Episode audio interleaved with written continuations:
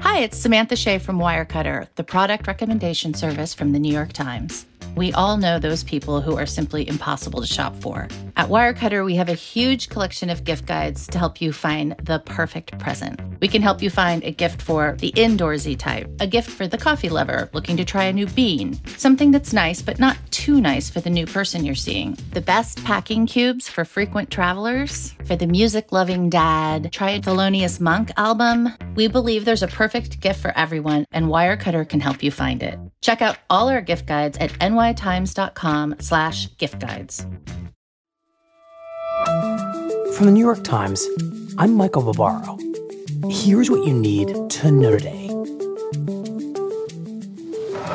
Quero começar agradecendo os 58 milhões de brasileiros.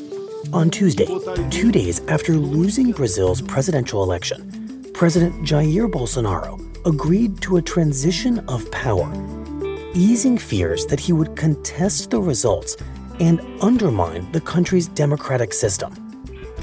Bolsonaro, who had previously said that the only way he could lose the election was if it were stolen, did not officially concede defeat, but in a short speech, he thanked his supporters and encouraged them to remain peaceful despite their disappointment.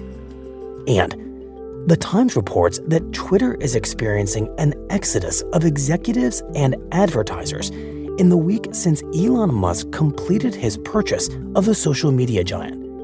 At least three senior executives, including the head of customer experience, have quit the company, on top of the four other top executives that Musk has already fired.